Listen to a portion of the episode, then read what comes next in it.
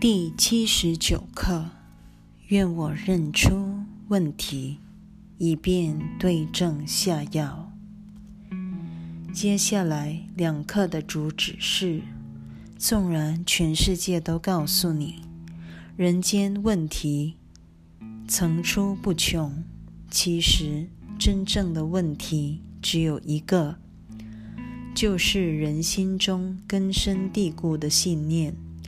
我们已经与上主分裂，此后只能自力更生了。现在，容我重述一下前文已经解释过的论点。小我紧抓着那个分裂之念，企图说服我们相信，分裂并非发生于心灵，而是在世界。于是，他将这一念分化为百千亿个问题，要求百千亿种解答。每一个问题不止急需关注，还得分别考量、单独处理。下文会帮我们看出。我们早已被层出不穷的难题搞得焦头烂额了，只因我们不知真正的问题始终埋在心底，它才会不断卷土重来，令我们应接不暇，简直束手无策。诚如下文所言，一点一。你若不知道问题之所在，就无法对症下药。这句话也可以说成：问题究竟是什么，以及问题出在哪里。两者是同样的意思。问题发生之处，即在于心灵。问题本身即是我们决定分裂的那一个选择，请谨记于心。小我编出整套分裂思想体系，又精心打造一个四分五裂的大千世界，最终的目的就是不让我们意识到问题究竟是什么，问题究竟出在哪里。可还记得“目的代表一切”这句话？不论强调多少次都不为过。既然小我打造世界的目的就是要掩饰真正的问题，那么化解小我的唯一途径就是靠我们改变小我赋予世界的目的，不再掩饰问题。以圣灵的目的取而代之，进而揭发问题的真相，如此问题才有化解的可能。故本课标题开宗明义就说：“愿我认出问题，以便对症下药。”一点二到一点四。纵然问题已经解决了，你的问题还在，因为你不会认出它已经解决了。这就是当今世界的处境。它真正的问题只有一个，就是分裂，而这问题早已解决了。既然圣灵代表了我们对上主的记忆。而且随着我们一起进入梦境，这记忆成了人间梦境与圣爱实相之间的连结，表示我们其实不曾真正分开过。耶稣在正文中直称圣灵为与真理连结，记忆有连结的作用。譬如说，当我想起。去世的亲人时，会感觉到他的临在，这就是记忆具有连接过去与现在经验的功能。奇迹课程所描述的圣灵富有同样的记忆功能，但它绝不会让我们再陷入过去的泥沼。它在妄念体系形成的虚妄过去以及天堂实相之间，为我们架起了一座桥梁。为此之故，天人分裂的问题早已解决了，耶稣才会说出“世界早已过去”这样的话。问题是，我们仍执意活在世界所遗留的幻影里，视它为真实。因此，进入梦境的圣灵，犹如梦境已逝的一记醒钟。圣灵的临在，即是一切问题的解答。一点五，除非先认清问题之所在，否则你无从认出解决方案。言下之意，如果我们误解了课程的奇迹真意，表示我们根本不想看清分裂问题的真相。而使得问题永远不得解决。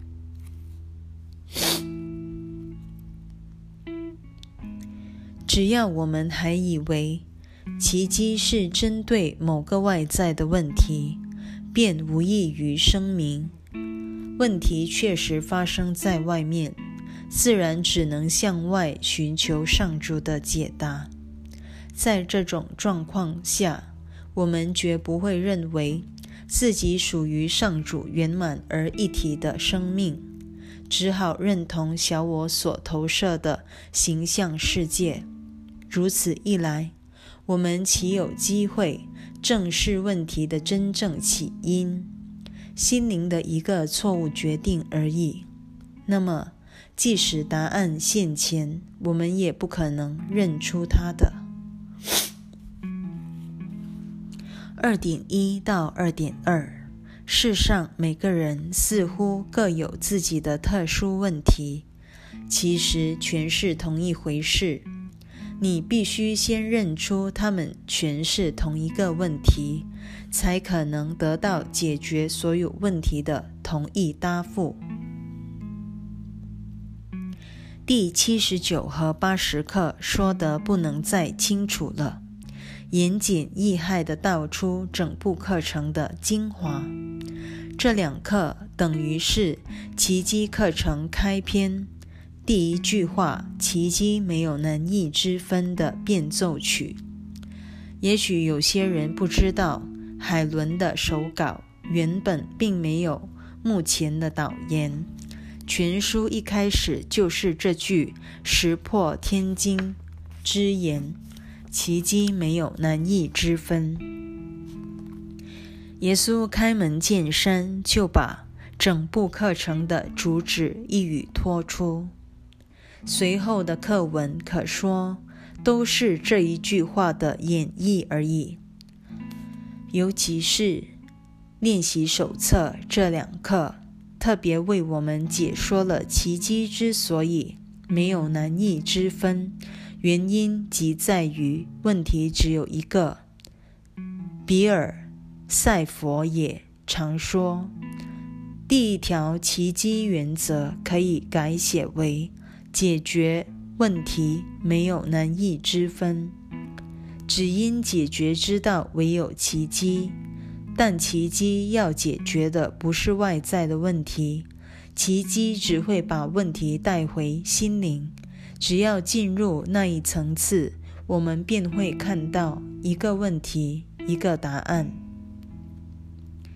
二点三到二点四，如果有人把问题搞错了，怎么可能看出那问题其实已经解决了？即使别人已经答复了他，他仍看不出这跟他的问题有何关系。至此，我们大概已能接受答案早已给了我们这一说法。答案无他，就是圣灵，就是耶稣，就是这部课程真实不虚的教诲。问题是，我们却丝毫看不出这个答案跟自己的问题到底有何关联。我们希望在宽恕别人之后，自己会变得更快乐、更健康或更富裕一点，使噩梦转为美梦。但所有这些的期待都离不开身体，难怪我们意识不到奇迹教诲究竟跟自己的问题有什么直接的关联。不仅如此，我们至今仍然无法全面接受自己还有一颗心灵。说实在的，我们只有一颗心灵，身体不过是心灵投射的倒影而已。因此，一切关于身体的问题根本称不上是真正的问题。奇迹课程之所以难以发挥它的功效，完全是因为学员无法将它套用在生活上，没有听从耶稣之言，把问题带回心灵层次。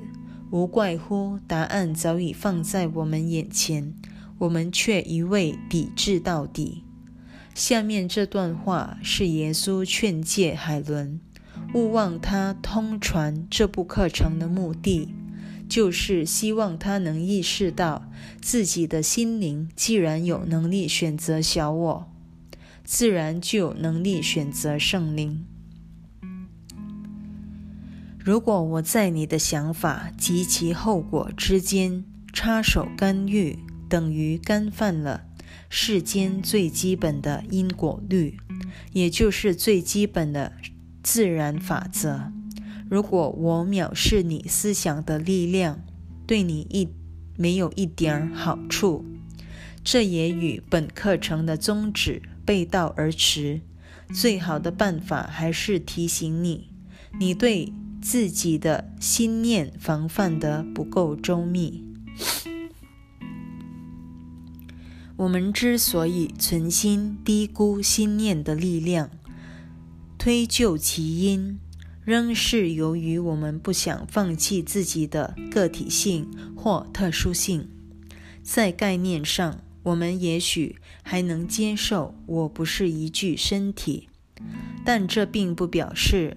我已经甘心放弃自己这一个体的特殊性。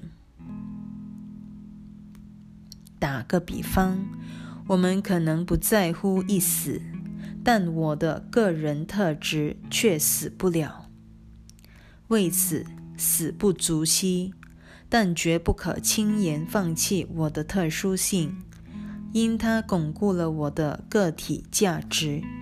这种自我感虽然源自心灵，且常驻其中，却因小我残酷的去心大计，让我们无法回归自我的源头心灵，而化解小我整套的思想体系。总而言之，只要我们还听从小我的思维，奇迹课程便爱莫能助，因为我们看不出它跟现实生活有何关联。如果我们误以为这部课程是来解决心灵之外一个根本不存在的问题，把宽恕的答案套用在错误的问题上，结局必定是缘木求鱼。真正的答案始终存于心内。故耶稣和这部课程的目的只有一个，就是把我们带回修正所在之处，即我们正念中的圣灵之家。三点一到三点二，你目前的处境就是这样，你已经得到了答复，却不确定问题究竟出在哪里。奇迹学员如果够诚实，大概都会承认内心有一部分不全然相信耶稣所说的这一番话。在理性上，我们也许还能接受，但内心总有一部分不甘放弃。我知道真相，或我是对的，这类想法。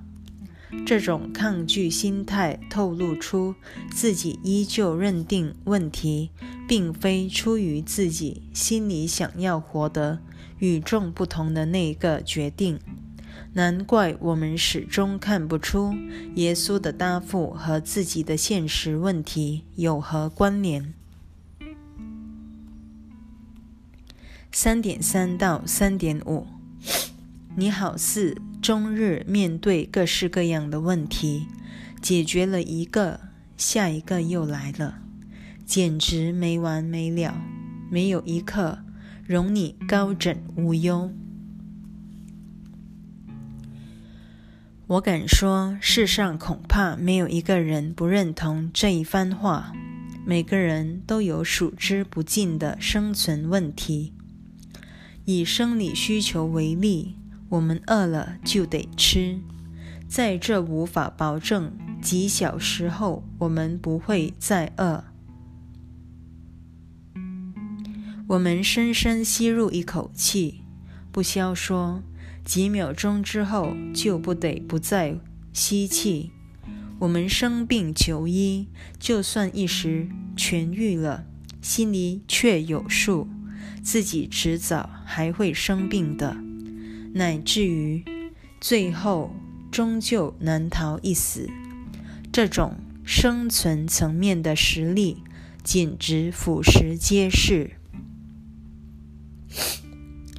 不仅如此，我们还有数不尽的心理需求。你今天爱我，明天还爱我吗？这次考试得了 A，下次呢？这回升了官，也加了薪。但谁能保证这是铁饭碗？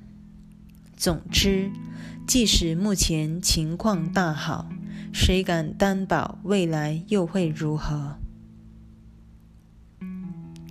只要提升到小我战场之上，好好审视小我赋予身体与世界的目的，我们立即了然于心。小我打造这种身体，目的无非在制造解决不完的问题，不论生理或心理的每个问题都亟待解决，让我们根本无暇顾及心灵。可以说，小我这一招实在太厉害，也太高明了。只因心灵才是唯一问题的根源。也是唯一导向平安的解决方案所在之处。四点一，你故意把它变成很多的问题，存心不去面对分裂的问题。这又是一句极其关键的教诲：存心不去面对分裂的问题，只因我们存心不想招惹我这个体生命。这下子，大快小我之心，满全了他想要保住个体性与特殊性的大愿。既然问题只有一个，就是相信自己是个体生命，而如果我们根本不想解决这一个问题，最好的抵制方式，莫过于打造出无量无边的问题来混淆视听。遮蔽眼目。前文已经解释过，问题之所以五花八门，背后真正要表达的不过是内心最根本的、最根本的怨由，也就是第七十一课的这一句话。如果事情不是这样，我就没问题了。四点二到四点三。外表看来，世界呈现给你一堆问题，每一个都需要不同的答复。这种知见使你无法对症下药，失败乃是意料中的事。冥冥之中，我们所有人都有最终必将功亏一篑的隐忧。这个世界的原始设定就是要我们注定失败，才会怂恿我们向心外寻找失败之因，一生都在努力解决一个个根本解决不了的问题。这种人生真的令人欲振乏力，让我们想起正文所描述：去找但不要找到的小我阴谋。因此，小我致力追寻的目标注定会失败，只因他要你相信他才是真实的你。因此，他领你踏上的旅程必会害你咎由自取。别再试着教自己所不了解的事了，也别再为自己学得一败涂地的课程设定目标了。你学习的目的始终是不要真正学会，这显然无助于你的学习成效。你尚未学会知识，自然无法举一反三，也无法普遍运用到生活层面。这是你最大的学习关卡。我曾说过，小我的原则是去找，但不要找到。若把它转移到教学原则上，即是去学，但不要真正学会，以此为学习目标的课程，其结果可想而知。如果你企图去学怎样才学不会，那么你的教学结果不止注定失败，还会令你陷入更深的迷惘。这是历。这是意料中的事。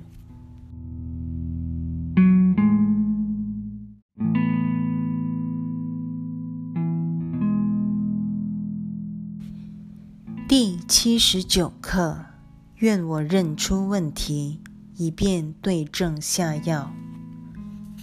五，没有人能解决世间呈现的所有问题。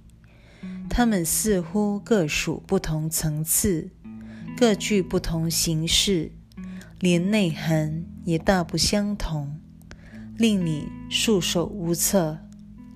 面对它们，只会令你烦恼沮丧。每当你自以为解决了一个问题，不知从哪儿又冒出了另一个问题，还有一些被你否定。而不得其解的心结，随时都会阴魂不散的伺机偷袭你，搅扰一番后又藏匿起来，始终不得解决。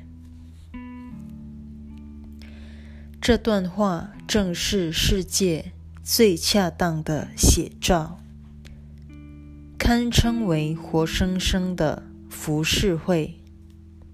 身为奇迹学员的我们，一定深感纳闷，而不免自问：读到这类描述时，明知此言不虚，但为何我们依旧坚持自己原有的那套人生观，绝对正确无误？接着，我们往往会说。事情哪有这么简单？我之所以生气，一定是别人说了什么，或外在某个事件，或因我的童年创伤，要不然就是自己这不堪一击的身体。反正原因绝对不可能是我存心推开耶稣的爱，或选择个体生命。来取代上主那一回事。不论我们会找到多少借口，都请记得，能够多快觉察到自己又掉入小我这类的思维，正是衡量我们进步多少的一个指标。在此同时，我们若能退后一步，客观地正视世界和身体的本质，便会恍然大悟。这种人生怎能不令人沮丧？就算现在的日子还堪称顺心，但最终仍难逃一死。一生都在解决问题，忙着在小我为我们设下的天罗地网奋力过关斩将，最后注定功亏一篑。还有什么比这更令人泄气的事？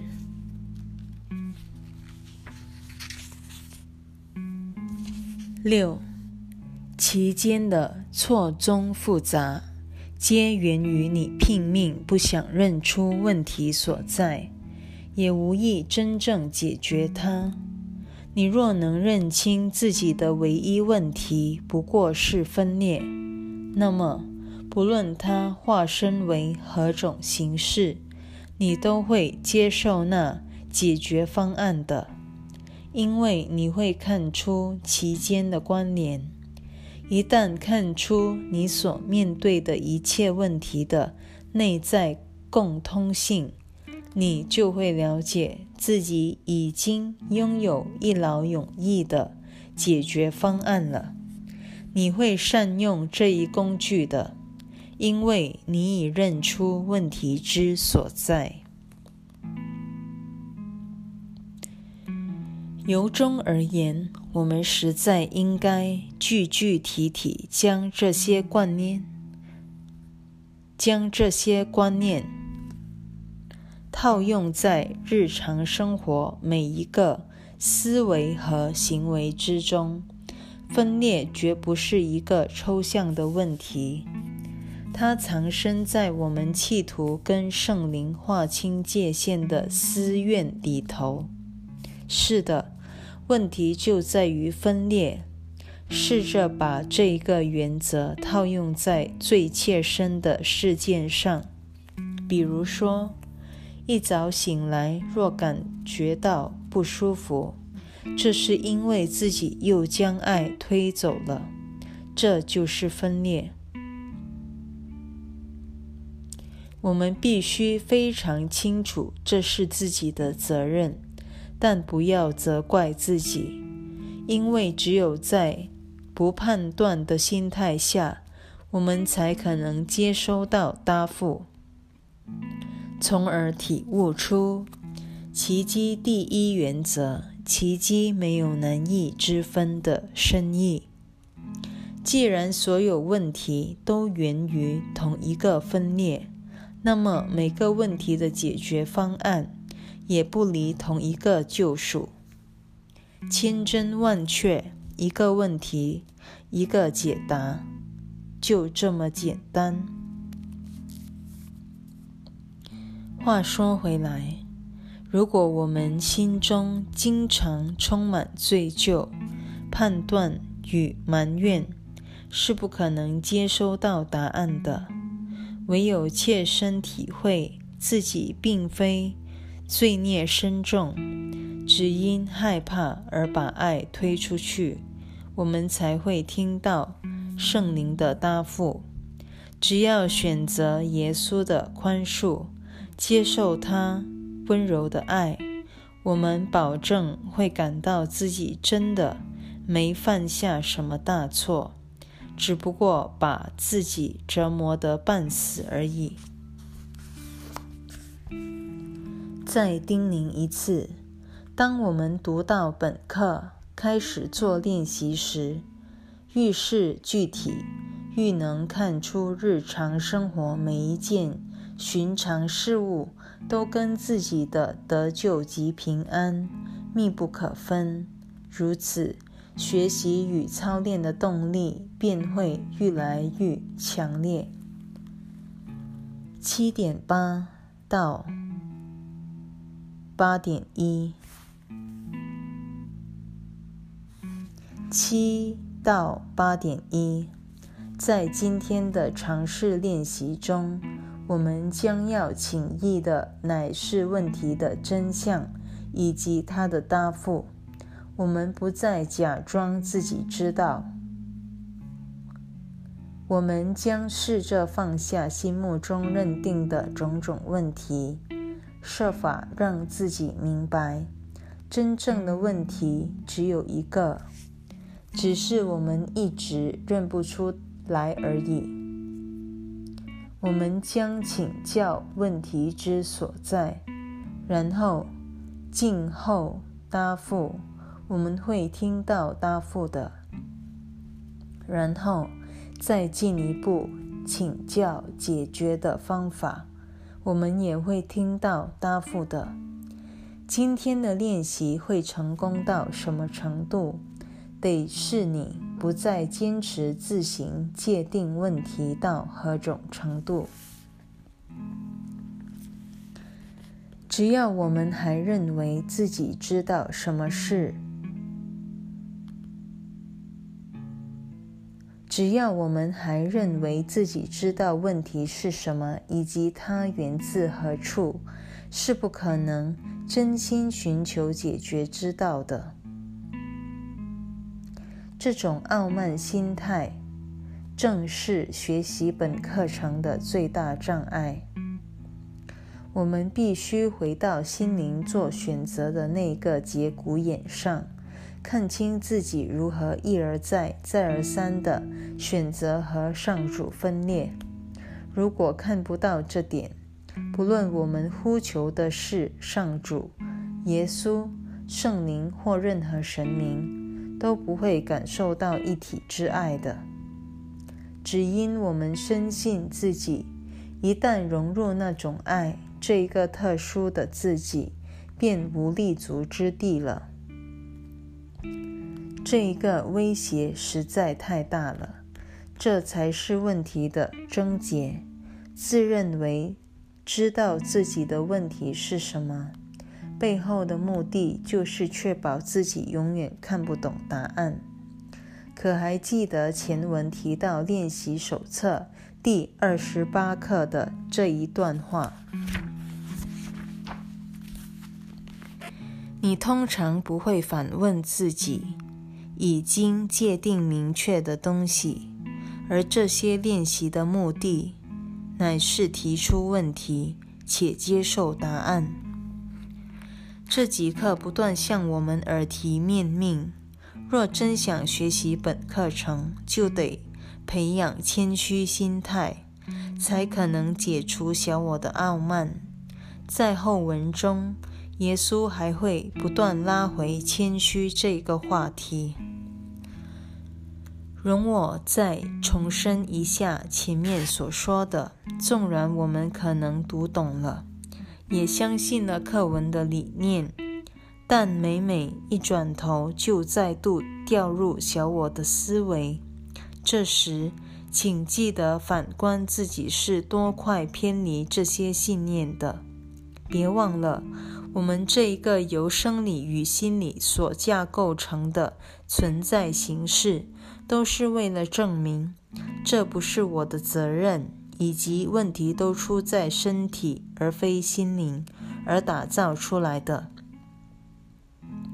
也因此，务必提高警觉，留意自己多快就身不由己落回小我的去心陷阱。八点二到八点三，你也许还无法放下先入为主的所有成见，其实也无此必要。只要你对自己所认定的问题真相开始存疑，也就够了。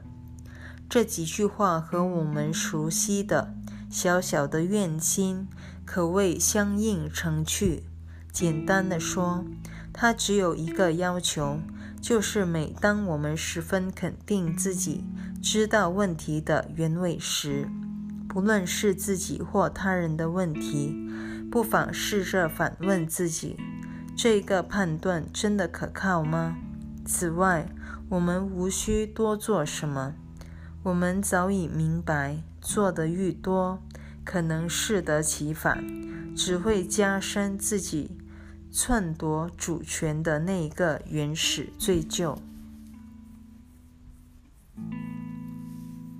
八点四，认清问题的真相，表示你愿意看到自己已有答案。如此，问题与答案才可能碰头，你可以安心了。正因问题发生在我们心内，解答当然也只可能出现在心里。小我却狡猾地把问题由心灵，以及答案所在之处移出，而投射到外界，形成了世界。如此，我们便能理直气壮地说，世界充满了问题，而且全发生在心灵之外。由此可知，奇迹的任务不过是把问题带回答案所在之处。这就跟将幻境的黑暗带到真理的光明前的宽恕过程，可说是异曲同工。现在，我引用一段词汇解析的话，它言简意赅。又生动美妙地为我们道出宽恕的整个过程。正见带给人的正是这一转变。过去被投射于外的，如今他都由内看清了，而宽恕就在那儿消除了他的踪影。他在那儿筑起了一座。献给上主之子的祭坛，他会在那儿忆起自己的天赋。在这儿，一切幻象都被带到真相前，安置于祭坛之上。凡是从外面所看到的问题，宽恕对他爱莫能助，因为他们看起来永远都是罪不可赦。凡是从外面看到的罪，你对他一定束手无策。有什么妙方解除得了人的内疚？但你若愿往自己的心念看去，罪疚与宽恕便在那一刻碰头了，其身并列于祭坛之上。疾病与他的唯一解药，终于结合于同一个疗愈的光明中。上主会来认领属于他的人，宽恕才算功德圆满。九，今天的短式练习不特别安排时间，随时需要则随时加以运用。你今天会遇到许多的问题，每一个问题都有待解决。我们将试着认清问题只有一个，答案也只有一个。所有的问题就在这一认知下解决了。这一认知会带给你真正的平安。请留意，操练的提示改变了。耶稣要我们今天自行安排时间表，自己决定何时是操练的最佳时刻。他假定我们已经能体会出什么是自己真实福祉。经过练习手册两个月的操练，多多少少也明白了奇迹没有难易之分的道理。身小。问题的形式纵然千变万化，他们表达的内涵却始终如一。说到究竟，只有一个问题以及一个答案。为此，即使今天心生不悦，也知道答案就在身边。奇迹，不论哪一种愤怒。解决办法都只有一个，就是要选对老师。问题既然是我们老是选择小我和分裂，那么答案自然是重新选择圣灵以及他的救赎。十，今天不要再被问题的表象所蒙蔽了。一遇到困难，立刻告诉自己。愿我认出问题，以便对症下药。然后试着放下自己对这问题的一切评判。若环境允许，闭上眼睛片刻，探问一下问题的真相。上主不只会俯听你，他会答复你的。最后一段再度重申了：我们的眼光需要越过问题的表象，才可能认清所有的问题。原是同一回事。至此，奇迹课程与耶稣教诲的单纯性完全跃然纸上。外表上，我们每天得面对形形色色的问题，但最终的问题只有一个：我们依旧相信自己的想法才是对的，耶稣的说法是错的。换句话说，分裂才是事实，一体纯属虚幻。如今，我们终于能够开心地向耶稣说：“谢天谢地，是我搞错了，所有的判断都是基于幻象。此刻，我们终于能够向你求教，接受圣灵的真实判断了。”是的。只有这一转变，才能带来真正的平安。第八时刻继续发挥一个问题一个解答的主题曲。